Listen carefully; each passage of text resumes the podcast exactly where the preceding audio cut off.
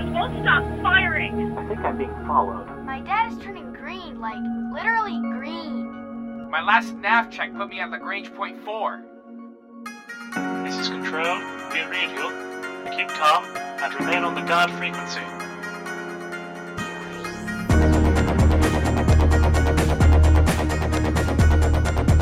Greetings, Sits and Sieves, and you're tuned to the guard frequency. As all good pilots know, when you're out in the deep black, you want to keep one ear on the guard. This is episode 51 and was recorded on December 20th and made available for download December 23rd at guardfrequency.com. I'm Lennon. I'm Jeff. And I'm Tony. So what do we have this week, Tony? In this week's Squawk Box, there's a certain satellite that's not stone dead, it's feeling much better, ready to go for a walk. In CIG News, we bring you everything that's happening around the UEE, including our weekly crowdfunding update, 10 for the Chairman, episode 48, and we discuss the latest patch notes for this little game called Arena Commander. In this week's Nuggets for Nuggets, we tell you about signatures and why they matter, and finally, we tune into the feedback loop and let you join in the conversation. We've added a new feature to our website, guardfrequency.com, a Patreon campaign button. We've got a variety of rewards and backer levels, but essentially, if you know what Kickstarter is, well, you're most of the way there with Patreon. Our donation button is still there too. So if you're a love 'em and leave 'em sort of listener, then go ahead and click that. Of course, we're happy to share our labour of love with you each week, free of charge, but it is nice to get the occasional concrete reminder that the folks out there in the verse love listening to the show as much as we love making it. So we wish to thank the folks who have already chipped in, and we hope that you consider making a regular contribution, because the more support we get, the better show we can make. That takes care of the housekeeping, so let's get to the show and see what's coming through the Squawk Box. Hey, you boys need a carrier around here? Everything's under control. Situation normal. This is Tony saying welcome to the Squawk Box, everyone. I've got three words for you. Zombie Space Telescope. The Kepler planet-finding telescope shut down in 2013 due to the failure of two of its four gyroscopes. Without three functioning gyroscopes, the telescope couldn't properly orient itself or maintain sufficient stability in order to image distant stars. But now, it has arisen from the grave. Engineers at NASA and Ball Aerospace devised a way to improvise a third gyroscope using the telescope's solar panels. As Kepler orbits the Earth, photonic pressure of sunlight is distributed evenly across its photovoltaic cells. This pressure provides sufficient force in a predictable direction 4 times per orbit, allowing Kepler to image specific portions of the sky. Not quite the panoramic view of old, but zombies are supposed to be slower, right? Slower maybe, but still effective. Andrew Vanderberg, a graduate student at the Harvard-Smithsonian Center for Astrophysics, went through the data collected by this new method and, what do you know, found another planet. His observations were confirmed by an Earth-based telescope, making the first discovery of the K2 mission 100% official. Just goes to show you, if you want to squeeze every last drop of science from damaged satellites, all you need are brains. This is why you double tap. Double tap? Yeah, you know, for the zombie, you shoot once and then you shoot twice to make sure. Yes. That it truly is dead. Well, they did. I mean, it had 4 gyroscopes, and they killed 2 of them. I mean, you know, time and wear and tear and orbiting the Earth in extreme environments killed 2 of the 4 gyroscopes. So they thought, you done good, Kepler. You found us a bunch of planet candidates. We're going to spend years going through the raw data looking for planets. And they thought, hey, good run. You did what you're supposed to do. And now it's coming back. I mean, it's still got more science to do, so it's pretty impressive. Planet. That's damn impressive. I mean, how old is the Kepler telescope in general? It's, let's see, it shut down in 2013. Well, when did it go up? The original mission length was designed to be 3.5 years, so it did almost precisely a little bit more. You know, before it looks like it went about 4 years. It went about 4 years, so it did exactly what it was designed to do. And they said, "Good job, Kepler. You've given us more than enough data to go through." Kepler says, "Oh, you want some more? I feel much better. It's just a flesh wound. Go for a walk. It's just a flesh wound." And so, congratulations to NASA and to Andrew Vandenberg, bringing new life from a once dead mission and squeezing some more science out of it. Well done. Have you read, seen, or heard something that you think is interesting to other citizens or civilians? Send an email to squawk@guardfrequency.com. But now let's check out some CIG news. 175 Port Bay, hands on approach, checker screen, call the ball. Don't get technical with me. Our crowdfunding update for December 20th, 2014, $67,489,000. Another million in the jackpot. Who will you pick the lucky numbers this week? Oh, wait, sorry, wrong copy. The live stream sale did its job with another lot of 50 Idrises, another wave of cheap Auroras, and 15 more revamped completionist packs leading the charge. 690,000 plus citizens and 563,000 members of the UEE, another 9,000 jump in citizens, and a 13K jump in UEE ships. Well, that seemed to have gone well, that live stream sale. Yeah, I'm partially responsible for this. Uh-oh. Not the whole thing. Uh-oh. So you know how I've gone on time and time again about how the Mustang looks stupid and how it's a ridiculous ship, and then you know about the time when I went and bought one. Oh, you did! You did I did. You bought a space pony. God! I caved. Oh. I bought the Mustang Beta.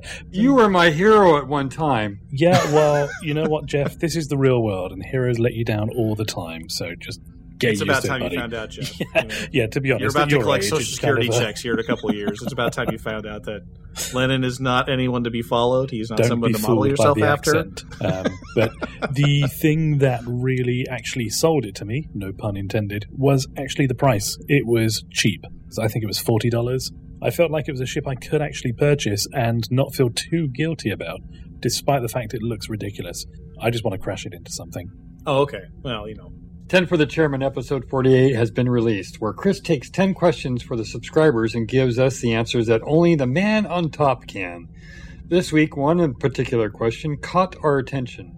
Citizen Rex asks, will a comms officer be able to scan for and listen to other players or NPC ships to ship or EVA communications over various frequencies? And Chris essentially says that yes. That will be a player or NPC role on bigger ships. Well, see, this was the kind of what I was thinking about, is that with, you know, we've got a guild, we've got our own TeamSpeak, we tend to chat in it. Who the heck is going to use an in-game comm system if there's the chance that everything could be intercepted? Yeah, nobody. This will have a bigger impact against NPC opponents. Those menu communications, like, you know, press 1 to talk to your wingman, press 2 for intercept, press 3 for escort, you know. It'll be a bigger deal that way. I'm hoping that there will be a bigger impact on this than I think we're all thinking. I love TeamSpeak. I love chatting with my friends. But if the radio system, if I've got my headset with my mic on right now, if the in-game communication system is as good as a TeamSpeak, for example, and I'll use TeamSpeak as the baseline, then I can see a lot of people using it. And our channels will be set up as frequencies. I'm really hoping on the PU side of things that it will have some thought and consideration into how they're going to implement such a radio system. It's gonna have to offer some pretty hefty advantages over a TeamSpeak channel, because the chance of it being intercepted and your communications being, you know, sort of quote hacked into or whatever, that's a steep price to pay. And you can just sidestep it by using free software that you can has low overhead. It doesn't take much CPU cycles or memory space to run a TeamSpeak session at the same time as a game. Everybody does it with every other game. Yes, so, but we all know how difficult it is to get an in-game event or a person that we want to chat with all set up to log into a TeamSpeak. It would have to offer a tactical advantage to offset the tactical risk you're taking by having interceptable communications. Some sort of incentive to make it acceptable to take the risk. That's what they need to think about. One of the interesting tidbits to come out of the introduction to 10 for the Chairman was that a lot of production of Star Citizen and Squadron 42 has moved to Manchester to take advantage of some generous credits offered by Her Majesty's Imperial Collectors of Sovereign Taxation and Castle Maintenance. I know what you're thinking, Tony. This is the least interesting thing I've ever heard on 10 for the Chairman. Stay with me here. Later in the week, a certain former CIG employee, who we will refer to by the pseudonym Derek Wingamanga Schmiederson, liked a YouTube video that was critical of CIG's development and operations. Well, turns out that the like was a fat finger accident, intended to be a dislike. But one of the points made by the YouTuber in question was that CIG had broken faith with its backers by accepting money from Her Majesty's Treasury. As we all know, no investor or government gives money without strings attached. So I did my research. Turns out that CIG might indeed have sold us down the river. In return for tax credits worth up to 25% of the cost of production of the game, CIG is required by the British Film Institute to, and I am not making this up, make the game British. Yes! What? Scandal! I know. But the real question is, was the game already British, or did CIG change the game to make it British and qualify for the credits? Well, fortunately for us here at Guard Frequency, we have both the cultural test summary and a supremely qualified judge of British culture, Mr. Lennon Rich, everyone. Round of applause, please. All right. Yay. So, Jeff, do you have a piece of paper and a pencil handy? Hang on. Let me... Good. Let me get... So, Jeff, I have the test right here. If you score, I will read the qualifications. Lennon will reward the appropriate number of points, and if you keep track of those, and we'll see if the game is indeed British. All right. Okay. Are you ready for this? Okay, here we go. We're going to do some preliminaries here, and I think the answers to these first few are pretty self-explanatory. One of the three lead project leaders is a EEA citizen or resident, and I'm assuming EEA is English something or other. European Economic Area. There we go. It's basically the EU plus Scandinavia. So there we go. So one of the three leaders of the project is British. Yeah. True or false? Okay. Well, Erin's a citizen, so yeah. There we go. Okay. All right. So that will be 1 point, Jeff. Mm-hmm. Okay. One of the three lead script writers is an EEA citizen or resident. That would probably be Erin again, so yes. Yeah. Okay. Right. One of the three lead composers is an EEA citizen or resident. Is that 1 point? Oh, yeah. 1 point. Mm-hmm. Okay. The composer is Pedro Camacho, I think. Yes. Yeah. Is he in Argentine? He can move to the Falklands. Close enough. Okay. All right. Well, we'll give him the point. I'll give him the point there. One of the three lead artists is an EEA citizen. Well, there's somebody at Manchester doing art. There will be. Well, there are, because that's where you got all the Gladius and all that lot come from, the ship. Yeah. One of them will be. Is that a point? Yes. Okay. Well, that's a point. One of the three lead programmers is an EEA citizen or resident. Yes, because that would be Erin again. One of the three lead designers is an EEA citizen or resident. Squadron 42 design, yes. Yeah, sure. Okay. One of the 7 key HODs is an EEA citizen or resident. I think HOD stands for Heads of Development. Heads of Department, but yes. Heads of Department, okay. So there we go. There will be several. That's another point. So, and at least 50% of the development team are EEA citizens or residents. I think here they fall short. Yes. Because they've got Austin, they've got...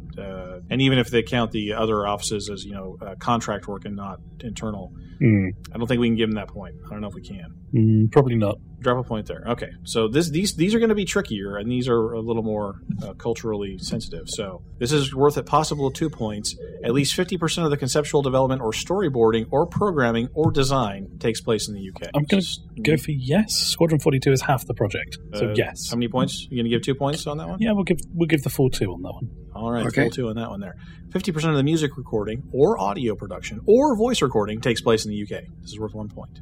You're the judge. You're the judge, Mr. We're going to err on the side of caution here. I'm going to say nil point. No that would be French for... no points. Okay. Yeah. These last ones are the deciders, okay? These are worth up to 4 points apiece. I'm going to need you to exercise discretion, Mr. Rich. Here we go. The video game represents or reflects British creativity, British heritage, or diversity. There is nothing more British than invading sovereign star systems and claiming them for your own and establishing an empire. 4 points. Okay. God save the Queen, sir. All right. Here we go. Next 4-point question. Original dialogue recorded mainly in English or in one of 6 UK indigenous languages. Yeah, you guys speak a variant of English, so yeah, we'll give you 4 points for that one. Merkin. Okay. Merkin, yep. All right, here we go. Another 4-point question. Video game based on British subject matter or relates to an EEA state or underlying material.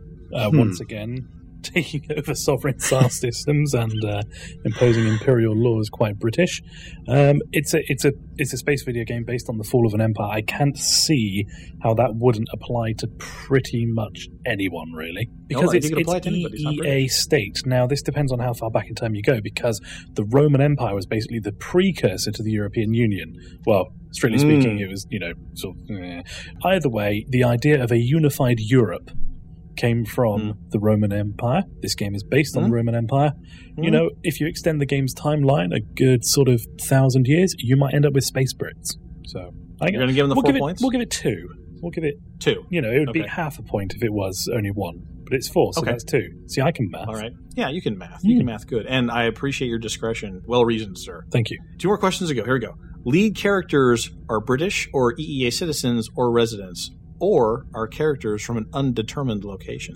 Ooh. Well, we know where they are. They're in space. Fictional places. I know that we've got like New Beijing and all that lot. There's bound to be some sort of London-based landing location. I'm sure that there will be something of this sort in there. Or if not, we can give it from the undetermined location. So 3?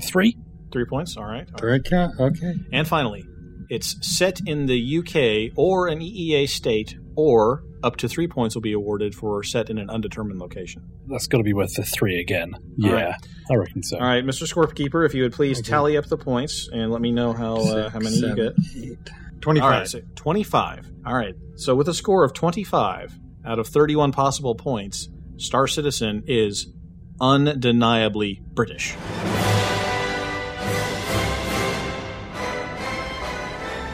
You only had to get 16 qualified as British. That's crazy. So we'll have the links to the thing in the show notes, link to the form of the show notes. They won't let me have the actual test. They'll only give you the summary. They won't let you have the actual test unless you are already registered with the Company House. Is that what it's called? Company's House. Yeah. Company's House, right.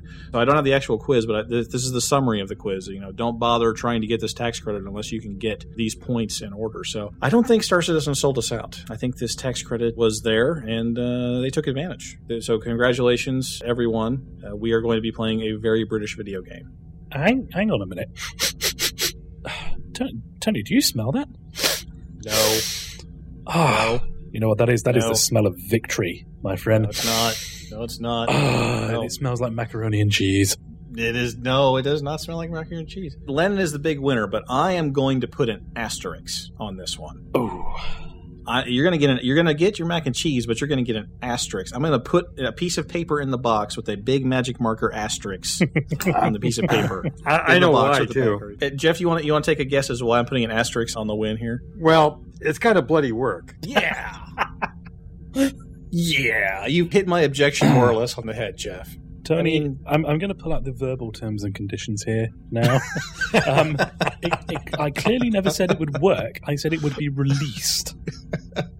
Technically, you are right, Lennon. But however, in the spirit of it, since we've had really good patches up until this point, we will go with lawyer. That's intent. Of the what? Yes, the spirit. Yes. Yeah. The spirit of the agreement. Yes. Okay. I'm frustrated. I mean, I did get a chance to play it. I haven't. A little bit. I haven't got in there at all. And how come is that? And why is that, Lennon? Mostly because it doesn't. Oh, work. It doesn't work. That's right. It took so bloody long for me to download. It took 17 hours. It was released, so you're going to get your mac and cheese, Lennon. But I agree with Jeff 100%. It really was not ready for prime time. And again, we've complained about it. Yeah, exactly. That's the flip side of it. It is an alpha. It's to be expected. They are working on it. As of the time that we're recording this show, they're still, I think, rebooting the server every 30 minutes. People are getting in, not getting in. Hopefully that they're going to keep working on this so that by the time you hear the show on Tuesday, maybe this will be all sorted out. But it's been a little rough so far. But once you're in, it's pretty cool. Release 1.0 brings with it a lot of new features, including new guns, new missiles, new ammo racks, and a new signature system. I have been very impressed with the signature system. We're going to talk about that more nuggets for nuggets. I also am kind of impressed with the new HUD. I kind of like it. It looks more like it's on your helmet now. Yeah, I mean, Shiv managed to get in, and he sent me a couple of screenshots, and it looks good. It really does look good. I'm really excited to play. I've been trying so hard to get in, but just haven't hit the lucky time before the reboot hits. So the window, yeah. Yeah, unfortunately, all I can do is look at this list of changes and think, I bought a Mustang. Why did I buy a Mustang? Well, we can talk about something Justin's very excited for. The friends list. Did you make a friends list, Yes. Jeff? I did. Yes. And we knew it was coming in. We knew it. We said it at the very beginning of our episodes, way back when we first started about it and talked about it. And it's here, folks. You can access it from the RSI website. You don't have to get into the game. Add your contacts list under My RSI. So, get in there and build your friends list. There's the new lobby system. I fooled around with it just for a few seconds. No one that I had made a friend was able to make it online with me due to the aforementioned inability to connect and the gigantic patch that took forever to download. So I wasn't able to personally make a match, but I did see the UI. It seemed pretty self-explanatory. I liked it. It looks like it's going to work for most people. Audio improvements across the board. I don't like the new laser gun sounds. They sounded like actual guns before, but now there's a lot more pew pew. There's a lot more, this is a space game. with the new laser right. Sights. Not a huge fan. This is very important though. There are fireworks at the end of the races now. Yes. I did not. Yes, this is very clearly very important to some people. I did not actually race. I was only able to get in for a couple of single-player Vanduul swarms, but fireworks. So you know when you are done crashing into things at the races. Did also, I mention that I bought a Mustang? You did mention that. And guess what? They released a Mustang commercial. Did the commercial entice you, Lennon? No, actually, I saw the commercial afterwards, and I looked at it, and genuinely was like one of the very few times with RSI that I've looked at it and thought, well, that's disappointing. Really? I was not a fan of the Mustang commercial at all. I agree with Lennon. Yeah, it looked cheap. Go ahead. It looked like the CG of the guy just wasn't up to the scratch of the rest of them. I mean, there was a little bit of cheesiness inherent in the video anyway. That was the style they were going for. But I think that whereas normally they go for a style to try and either pay homage to it or to do it in parody, and they hit the nail on the head quite nicely. Like when they did the Constellation commercial, there was the whole 2001 Space Odyssey type thing going on, and that was brilliantly done and very well executed. This just kind of... It just seemed they were just off on it, and so I thought the whole thing was just kind of a bit techie and... Okay. Let me twist your worldview just a tiny little bit here. If you remember, this might not mean so much for you, Lennon, but I bet Jeff will pick up on this one. Do you remember back when General Motors rolled out the new Saturn brand? Oh, yeah. That, I think, is what they were kind of going for. Oh, my God. Why? Well, it doesn't twist my skew on this. I mean, I know. I'll follow up with this. I liked the commercial for what it was doing. Like, it was trying to do the... Saturn's tagline back then was a different kind of company, a different kind of car. I think that's the vibe they were trying to go for back then. I mean, I sort of get that. I think if that was the angle, they hit it right on. But I also think that this game is about ships and blowing ships up and flying ships around really fast. And, I think the down-homesy angle on it might not have been the exciting thing that you want to have. It's $24.90. Can't we get past the cheese? No. And I think that's what... I think that's what they're going for. It's a consumer-driven culture, an empire on the edge of collapse, decadent and all that other kind of stuff, like late Roman Empire type things. So... I think that they were going for that, and I think they hit it. So I liked the commercial for that. I agree with you that I would have liked to see more flash and drama, like you're saying, like the Constellation commercial or the Cutlass was fun. Clearly, I think what this demonstrates is that it doesn't translate well for international audiences, which... There you go. When your game is British... speaking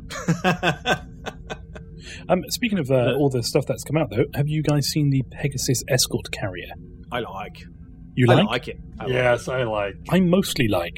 I just have one kind of random issue with it, which is that, I don't know what to call it, the flight deck, the bridge, wherever the ship is going to be physically flown from. It seems to be they took the front of a Constellation and just jammed it on there, which... I can get behind that. It's to give it a profile, give it a shape. On Star Trek, you always knew that the dome's in the center of the saucer section. That's where the bridge was. It was unmistakable. They might be going for something similar. But why position it so far over to the left of the ship? Well, I think because it reminds me of our current aircraft carriers, where the bridge is not in the center of the ship. It's off to one side. I think that's probably why, Lennon. I mean, they're just trying to visually communicate to 21st century humans that this is an aircraft carrier. It can be asymmetrical because of flight deck needs or whatever. It's a spaceship, so it doesn't really matter. The bridge could be like Battlestar Galactica. Hey, space carrier, right? The CIC was buried in the middle of the thing. Well armored, well protected. That's probably a more logical place to put the bridge of a combat vessel, but I think this is one of those gameplay versus immersion things that they made a trade-off. I think you're going to see that probably as a trend. I bet once the Bengal finally gets released, it's going to be a little more asymmetrical as well. Yeah. Oh, that's the thing as well. They renamed it because this was originally the Panther, and now it's the Pegasus, and I'm kind of sad about that because you also have the Puma, and it was a family of cats. I feel like they stole the name from Battlestar Galactica since you mentioned it. Well, they probably did. I mean, the ship kind of resembles a Battlestar, doesn't it? It's got that long, elongated look to it with the big quad engines on it, so...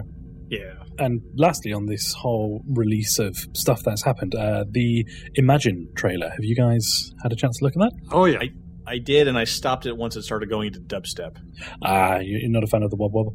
Oh my God. I mean, the beginning of it was great. I mean, I thought, hey, this is really cool. And then it just, it's like, no, it was just such a jarring transition. I was like, I'm really not going to listen to the rest of it. The sort of the really cool thing about it was Imagine, the trailer, was actually a fan-made production that CIG then took and thought, yeah, we can make this in engine, and did a redoing of the fan-based trailer. It was originally a fan production taken on by CIG. So now it's time for news we didn't use.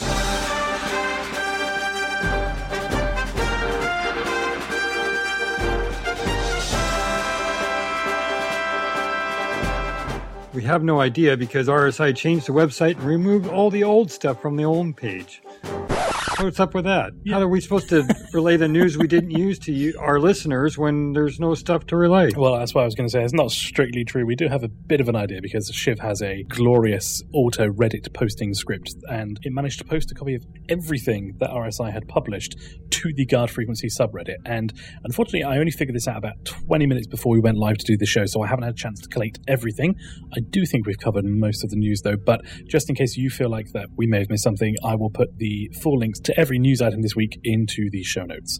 I haven't been able to get into Arena Commander version 1.0, so I think Tony is going to be the only one who can answer this question.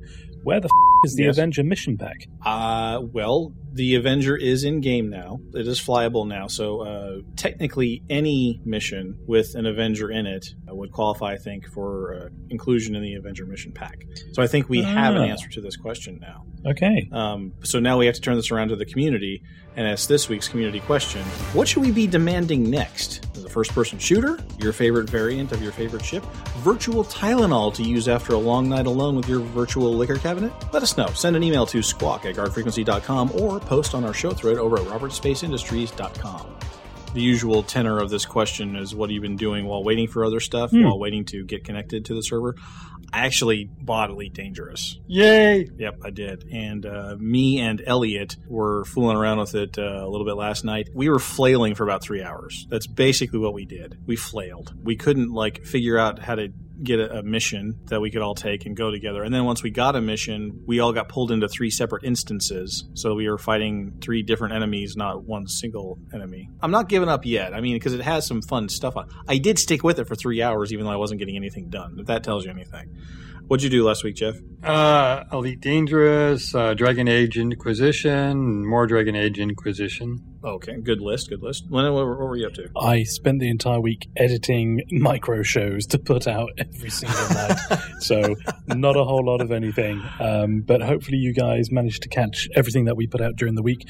I did have a couple of other things that I was going to put up. So we put up the FOB Team Saga, a collection of preludes, the Tuesday show, obviously, and 2 sets of bloopers. We were going to do a collection of Nuggets for Nuggets, so I've got to apologize to Shiv that I haven't managed to get this out yet, but due to some stupidity on my part, I managed to erase about 4 hours worth of work, at which point I promptly threw my toys out the pram and went and grabbed a coffee and just gave up on life at that point. So, but yeah, other than that, probably for the best. Yep. So just lots and lots of Guard Frequency editing, but it was fun looking back over our old stuff. Definitely. Oh, the bloopers were great. You really there were some gems in those. There were really, and Mikey, the assistant audio engineer, the brag reel. I feel like I'm qualified to talk about astrophysics. I'm from Kansas. Yeah. You know. Man, I'm good. All right. Well, now that we're caught up with the latest in CIG news, it's time to learn all about the signature system in Nuggets for Nuggets. You have all flown before, but you're about to enter a whole new world, so pay attention. That means get on your feet, Nuggets. Greetings, Sits and Sivs, and welcome to Nuggets for Nuggets, where we like to delve deep inside the universe of Star Citizen and give you all the details from the inside out. A fair warning up front, though, this game is still in active development, and so everything that we say is subject to change. And this week, we look at the signature system. With the release of Arena Commander 1.0, the signature system has come online. Objects in space generate various amounts of noise. But this isn't that kind of noise you hear in your ears, because, as we all know, in space, no one can hear you scream. It's electromagnetic noise, and as it turns out, the deep black is full of it. First, there's the cosmic background radiation left over from the Big Bang, pulsars, quasars, and black holes, and then add in the electromagnetic pulses from the terraforming beam or a burning heat of a broken moon. Space is full of noise, and among all that, you need to find the signal. And you can't stop the signal. Well, Actually, it can. If you generate less noise than the ambient noise of the system in which you are flying, or at least enough that the enemy's radar can't pick you out from the noise, well, then you're essentially invisible. This is called your signal-to-noise ratio, or SNR. In addition to a heat and electromagnetic signal, your ship also has a cross-section. This is how much you're able to be seen in the visual spectrum. So a Vandal Scythe coming head-on is small and quite difficult to see. The broadside of a Freelancer, however, quite a much larger cross-section. Or my thing. Yeah. All these signals can be occluded by other objects in space, such as asteroids or space junk between two ships. There are, of course, flares and chaff countermeasures, too. Chaff scatters EM signals and makes it hard for scanners to see through the cloud of chaff, whether it's a player or a missile looking for you. In addition, if you were to try to look out of a cloud of chaff, you couldn't see anything on the EM spectrum. Flares generate heat that try to fool missiles into breaking away and following the flare and not you. The new system will also tell you what kind of missiles are on your trail, so you know which countermeasures to launch. You'll also have displays that show your current EM and IR signatures. The higher they are, the more likely a missile of that type will hit you.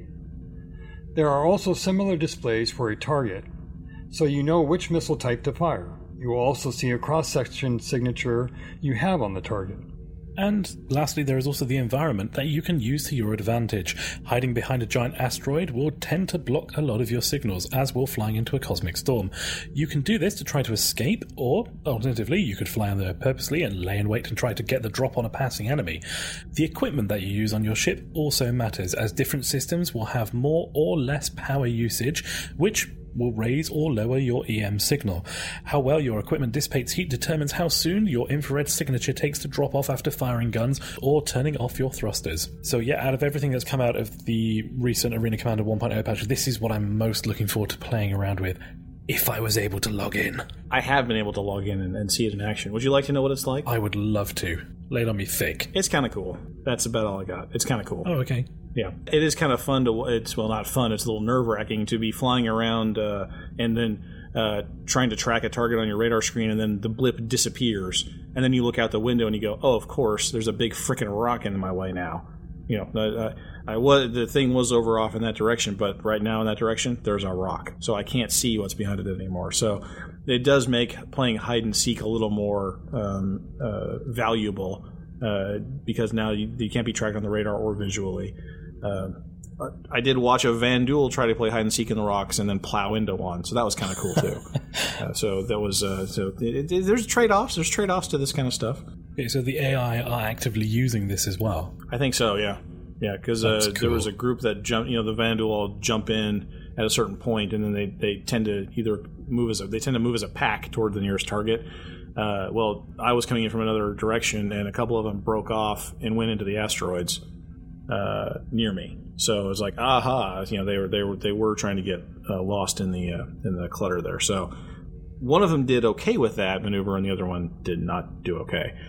It looks like it's another dimension to the game. Also, I'm very interested to see how the different missile types play off those signatures, because up in the upper right-hand corner where you have the target image, the sort of 3D wire frame of the target vessel, it's got three bars underneath it: IR, EM, and CS.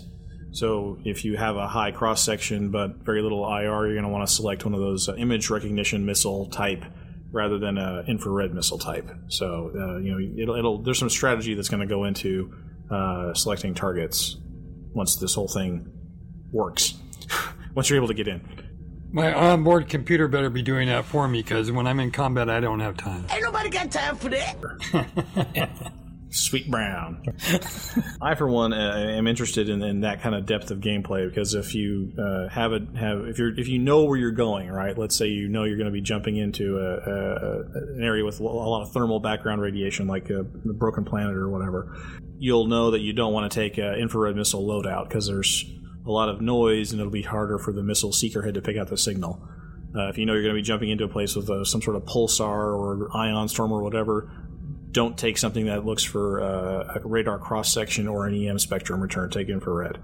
So I think that'll be, hopefully there's some strategy and some depth that'll go into your mission loadouts that will be another gameplay dimension. Are you new to the verse and need a bit of advice? Is there a tidbit of lore some Sith or Civ taught you that we all should know? Let us know by dropping us an email to squawk@guardfrequency.com. But for now, let's tune into the feedback loop and let you join in on the conversation. Okay, buddy, what's on your mind? We're all friendlies! So let's just be friendly! Some say he adopts baby llamas and dresses them in fake fur coats, but all we know is that he's called the Shiv, and he put together this week's feedback. From our show post over at guardfrequency.com, Osteron writes, and congrats again on the anniversary, guys. The highlights of 2014 for me was the dogfighting module. Many of my friends were skeptical at best when I told them about the proposed fidelity of Star Citizen, and the reactions when I showed them the dogfighting module in action were wonderful. I expect 2015 to be the best of FPS. I expect most of the news, releases, updates, and additions will be focused on the FPS module and gameplay, with a clamor for new ships and hangars gradually morphing into clamoring for new FPS weapons and levels. I also anticipate violently explosive fights in the forums over Twitch versus tactical FPS and which of them SC is or should be. Interesting. All right. Bold. I'm not so sure that the FPS is just going to overshadow the space fighting so much. But I think it would be interesting if the community sort of splits into two camps, the Marines and the Navy. I think that would be fun. There'd be a bunch of people that play Star Citizen for the first-person shooter module and a bunch of people that play the space dogfighting stuff, and they sort of form a little rivalry. I think that would be cool. I don't know. The whole edition of first-person really threw me at first. I do first-person shooters. I do them for the pure break of monotony that is usually my gaming console. I am not a proficient Call of Dutyer or Battlefielder.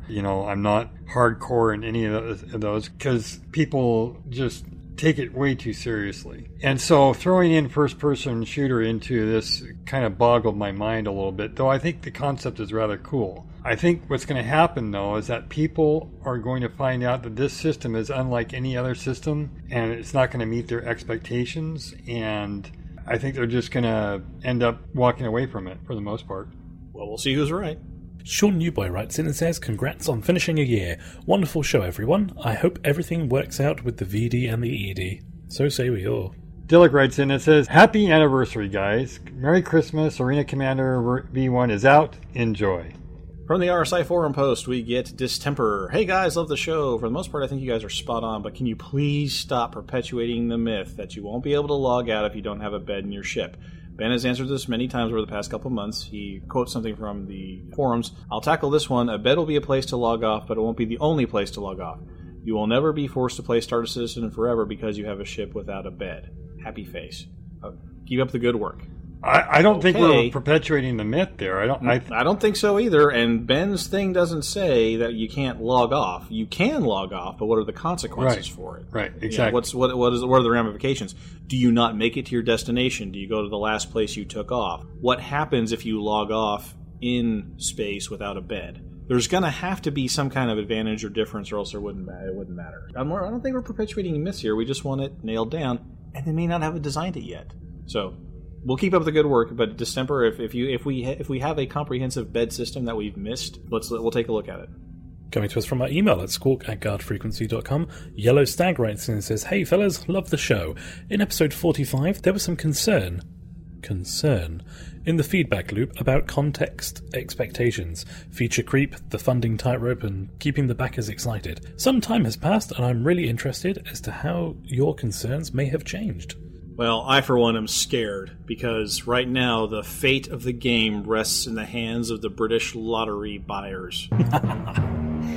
So I will make sure that I go out and buy a lottery ticket. Please do. I'm just looking up episode 45. I'm just double-checking. Okay. All right. Okay, yeah, so I was just looking that up. I think that was the one that we got accused of being really negative on, so I can see why he wants to know if our concerns have changed. Yeah, I think in the more recent months we've been seeing, I think we were going through a bit of almost like a lull in exciting developments, and very recently we've had a lot of the bigger changes, the exciting developments. You've got Arena Commander 0.9, 0.9.2, 0.9.2.2, and then 1.0, and I think that keeping a stream of releases like this is what keeps the backers excited, rather than necessarily promising more ships through the stretch funding goals. And I think that CIG have taken that on board as well, because we've seen a change in direction in how they're handling the stretch goals, and I'm fairly certain that is as a result of you know, running the various polls for which ship should be next and so forth. So I'm pleased with the changes that they've made, and I think that, as we said last year, and we will discover in our next episode when we do our end of year review, we said last year that we thought 2014 was going to be a trying time for Star Citizen. There were a few periods where people were saying that we might have been a bit negative about the whole thing, but I think overall it's been quite positive, and with the release of Arena Commander 1.0, I am more excited than I've ever been. I bought a Mustang. What a Mustang. It's not a. Yeah. It's a mosquito. It's a little gnat that's going to get swatted out of the sky. Yeah, we try very hard to be the voice of our community, and I know there's a lot of negative feelings out there when it comes to some of the things that RSI does, but there's a purpose for everything, I'm sure. Whether it's money is their big concern, like becoming British, or,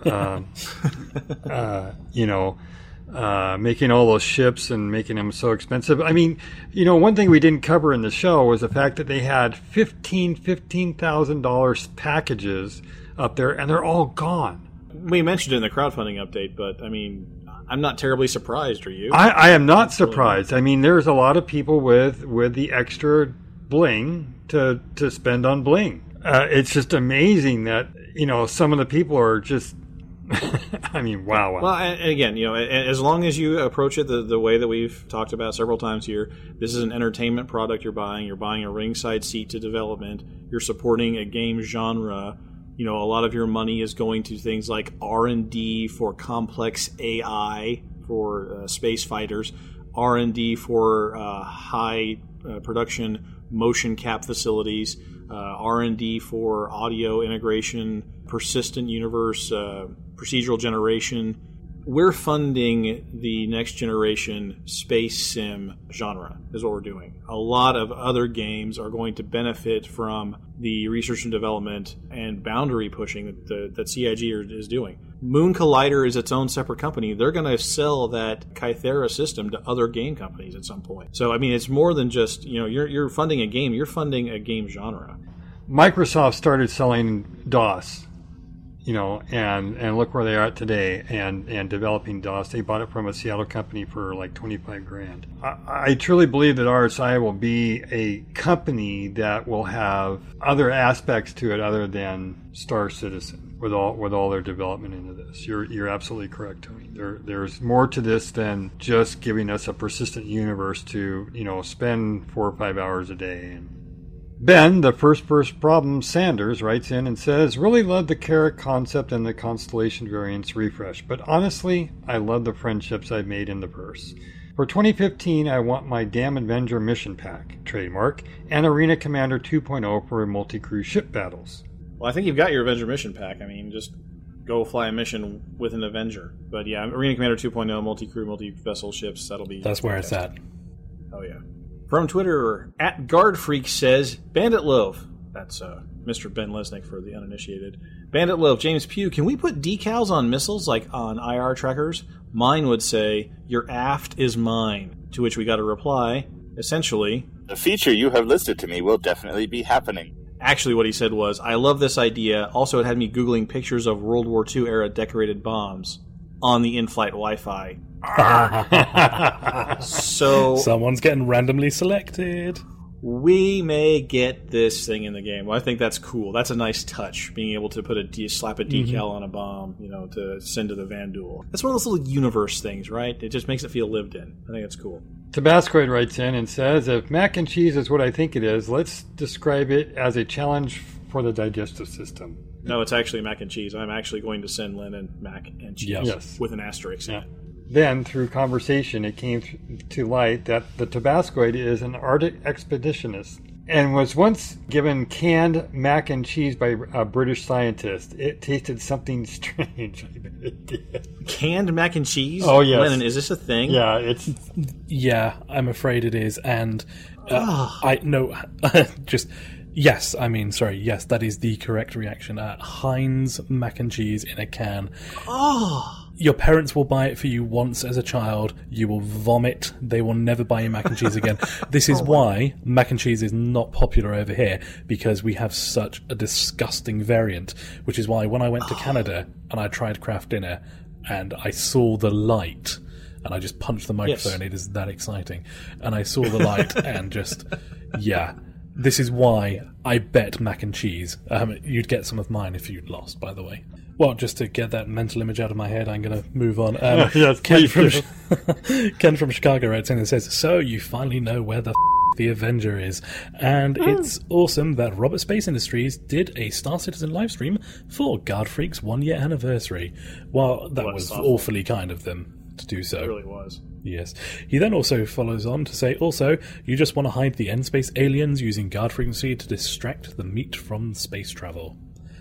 That was one of my favorite preludes. Yeah. That was a lot of fun. More meat, yeah. Yeah, based off that old science fiction story. I liked that one. It was good. And from our amazing donors of monetary goodness, our latest Patreons are Jeffrey Grant and Admiral Searle. Searle pushed us over the $20 an episode mark, so soon we'll have stickers. Yay, stickers! Click on the giant P on the Guard Frequency page and become a Patreon today. Also want to give a special shout-out to First Verse Problems. Not only does he deliver bad puns, but he also gave us a $50 straight donation for our 50th show. So thank you, First Verse Problems. Wow. And a quick reminder of this week's community question. What should we be demanding next? Is it the first-person shooter? Your favourite variant of ship? Maybe some virtual Tylenol to use after a long night alone with your virtual liquor cabinet? And for those of us that are British, Anadin, that'll work. Send an email to squawk@guardfrequency.com or post on our show's thread over at robertspaceindustries.com. So how's the show? Worked perfectly after download, or do we need a quick patch before the holiday break? Either way, let us know. Here are some ways you can get in touch with us. Check out our forum post at forums.robertspaceindustries.com. Leave a comment on this episode's show notes at guardfrequency.com, and you can subscribe to us at feeds.guardfrequency.com or just find us on iTunes. You can hit us up at Twitter at GuardFreak or start an argument on our Reddit, guardfreak.reddit.com. Leave a comment and like us on Facebook at facebook.com/GuardFreak. And if you're old school like us, shoot an email to squawk@guardfrequency.com. Your feedback is an important part of what we do, so take a minute, tell us what's on your mind. And that brings us to the end of episode 51 of Guard Frequency. We'll be back with episode 52 on December 30th, so be sure to keep an eye out for our shows over at guardfrequency.com or the official Robert Space Industries fansite subforum. Please send us feedback about the show. Aside from all the ways we just ran down in the feedback loop, you can also use the contact form on our website, and all the details for all the ways you can get in touch with us can be found in the show notes. Do you like what we do? Want to come help us make the best damn space sim podcast ever? If so, send a note to squawk@guardfrequency.com. And if you just can't get enough spaceship podcasting, why not check out our sister production, Priority One? They cover Star Trek Online and the greater Star Trek universe. Just go to PriorityOnePodcast.com. Are you looking for a friendly wingman or two? Check out our organization, Guard Frequency Response, at the official RSI website, robertspaceindustries.com/org/guardfreak. And if you're not doing anything Saturday nights, then you should join us live over at guardfrequency.com/live. We start recording around 8 p.m. Central, and that's Sundays at 2 a.m. GMT. Well, we would like to thank the entire team at Guard Frequency and the Priority One Network. Thanks to our community manager, Justin Chivalry Bean Lowmaster, our artists, Simon Chorten Edwards, and our assistant audio engineers, Michael Duncan and James Skiffy Skifter. Thanks to our syndication partner, The Base, and special thanks to Ronald Jenkins for his permission to use his music in our show. Visit RonaldJenkins.com for more of his work, including his newest release, Alphanumeric. But above all, we especially want to thank you folks for tuning in. If there's no one listening out there, the deep black gets pretty lonely. Reduce thrust. Down to 330, carrot 15. Squawk 7700. Stay on the guard.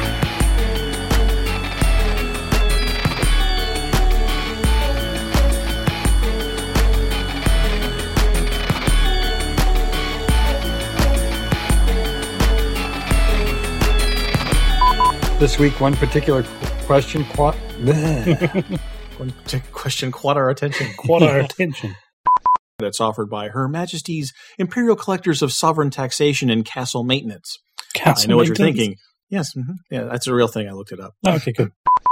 Sorry, you guys are Skyping out on me. Hold on.